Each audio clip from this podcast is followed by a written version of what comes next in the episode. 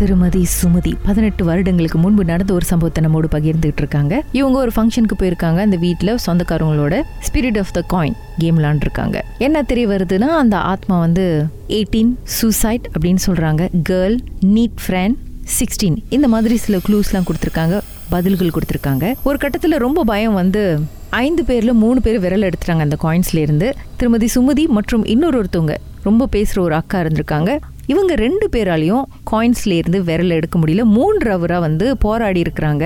அந்த காயின்ஸ் ஒரு மாதிரி லேசாக காற்றுல மிதக்கிற மாதிரி இருக்குது. பட் இவங்களால் கை வந்து விரல் வந்து கம் போட்டு ஒட்டின மாதிரி இவங்களால் எடுக்கவே முடியல. பயங்கரமாக போராடி வேர்த்து விறுவிறுத்து அழுது, அதுக்கப்புறம் திடீர்னு பெரியம்மா கதவை திறக்கிறாங்க. பார்க்குறாங்க பெரியம்மாவால் வந்து ஆத்மாக்கிட்ட பேசுகிற ஒரு ஆற்றல் இருக்குது. அப்படி இப்படின்னு அந்த ஆத்மாக்கிட்ட பேசி அந்த ஸ்பிரிட்டை வெளியே அனுப்பிட்டாங்க. அதுக்கப்புறம் மூன்று வருஷத்துக்கு பிறகு மீண்டும் அதே காண்டோமினியம், அதே வீட்டுக்கு போகிறாங்க, சொந்தக்காரங்க வீட்டுக்கு. இன்னொரு ஒரு ஃபேமிலி கேதரிங் ஃபங்க்ஷன் நடக்குது. அந்த நேரத்தில் இவங்களும் இன்னொரு அக்காவும் ஸ்விம்மிங் பூல் ஏரியா கிட்ட உட்காந்துருக்கும் போது உட்காந்துட்டு அப்புறம் எங்களுக்கு இந்த கதை ஞாபகம் வந்துருச்சு. ஏன்னா நாங்களும் நேரத்தில் தான் விளாண்டு அப்படி பேசிகிட்டே இருக்கும்போது அப்போ அங்கேயும் ஒரு சிறுபிள்ளை வந்தாங்க. அவங்களுக்கு இருந்தால் வயசு ஒரு இருபத்தி மூணு இருபத்தி நாலு இருக்கும். அந்த ஸ்விம்மிங் பூல் வந்து அது இலையெல்லாம் எடுத்து சுத்தம் பண்ணிட்டு இருந்தாங்க. அப்ப நாங்க இந்த கதையை பேசிட்டு இருக்கும்போது எங்ககிட்ட வந்து கேட்டாங்க, உங்களுக்கு அந்த பிள்ளை கதை தெரியுமா அப்படின்ட்டு.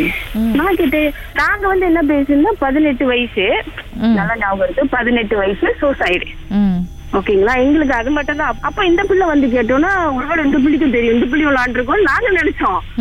அக்கா அஞ்சாங்க இந்த பிள்ளை விளாண்டுருக்கோம். அந்த அக்கா சொன்னாங்க, ஆமா மொழி, அப்ப இது ஒரு நடந்து ஒரு ஆறு ஏழு வருஷம் இருக்கும் மொழி இந்த கதை அப்படின்னாங்க. என்ன கதைக்கா அப்படின்ட்டு. ஒரு பெரிய செல்வாக்கு உள்ள பையன் இருந்தா அவனுக்கு இதே ஒரு வேலை, போயிட்டு சிறு வயசு பிள்ளைங்களை கூட்டிட்டு வருவான். அப்புறம் இங்க ஒரு ரெண்டு நாள் இங்க மேல உள்ள கொண்டோல தங்கிட்டு அந்த பிள்ளைய விட்டுட்டு போயிடுவான். ரெண்டு மூணு பிள்ளைக்கு வந்து சில பேர் காசு கொடுத்து பஸ் எல்லாம் ஏற்றி அனுப்பியிருக்காங்க. ஆனா அதுல ஒரே ஒரு பிள்ளை மட்டும் அந்த மாடியிலிருந்து விழுந்து தற்கொலை பண்ணி செத்து போயிடுச்சான். செத்து போன பிறகு அந்த பிள்ளையோட பெற்றோர்களும் வரல, யாருமே வரல. எப்படிதான் அந்த பிள்ளைய அடக்க பண்ணாங்க யாருக்குமே தெரியல. அந்த விட்டுட்டு போனவர் வராம அந்த படியில உட்காந்து அழுகுறது. அன்னைக்கு எந்த சட்டையில இறந்து போனுச்சோ அதே உடுப்போட படியில ஏறி போகுமா அந்த உருவம். அந்த காட்சி நிறைய பேர் பாத்துருக்காங்க. நிறைய பேர் பார்த்து பயந்து போய் அப்புறம் என்ன பண்றதுன்னு தெரியாம அப்புறம் அந்த அரசல புரசல அப்புறம் கதை பரவிடுச்சுன்னா அங்க நிறைய பேர் வரமாட்டாங்கன்னு சொல்லி மோக் தெரியுங்களா, தாய்லாந்து மோக், அவங்கள வரவழைச்சு அப்புறம் அந்த வீட்டுல அப்படியே அந்த யாருமே அதுல அது ஓம் சேவா ஆக்கியோ யாருனாலும் இருக்க முடியாம ஓகே. அப்ப அந்த அந்த பிள்ளை கதையை தானே இப்ப நீங்க பேசிட்டு இருக்கீங்கன்னா அவங்க எங்களை கேட்க அந்த சாகும் போதும் அந்த பிள்ளைக்கும் அதே பதினெட்டு வயசு தான் சரியா அப்படின்னு சொல்லிட்டு அப்புறம் அவங்க கொஞ்ச நேரம் சேர்ந்து போயிட்டாங்க. அப்படி பாரு இந்த மாதிரிலாம் இருக்கு. அதனாலதான் எப்ப நாங்க எங்க அந்த கை வச்ச அக்கா கிட்ட பேசிட்டு இருக்கோம் சரிங்களா. அந்த அக்கா சொல்லிட்டு இருக்காங்க பாரு இந்த மாதிரி எல்லாம் இருக்குன்னு சொல்லிட்டு அப்புறம் கொஞ்ச நேரம் சேர்ந்து அக்கா வந்துட்டாங்க. அக்கா வந்துட்டு அதுக்கப்புறம் நாங்க பேசிட்டு இருக்கும் போது நான் அந்த கதையை சொல்ல ஆரம்பிச்சேன். இது இன்னும் ஒரு ரெண்டு அக்கா விளாண்டாங்களே, நான் சொல்ல ஆரம்பிக்கிறேன் அந்த அக்கா கிட்ட. இந்த அக்கா வந்து என்ன பேச ஆரம்பிச்சிட்டாங்க, நீ கதை கட்டுவ, உனக்கு எப்படி இந்த கதையெல்லாம் தெரிஞ்சிச்சு அவங்க ஏச ஆரம்பிச்சுட்டாங்க.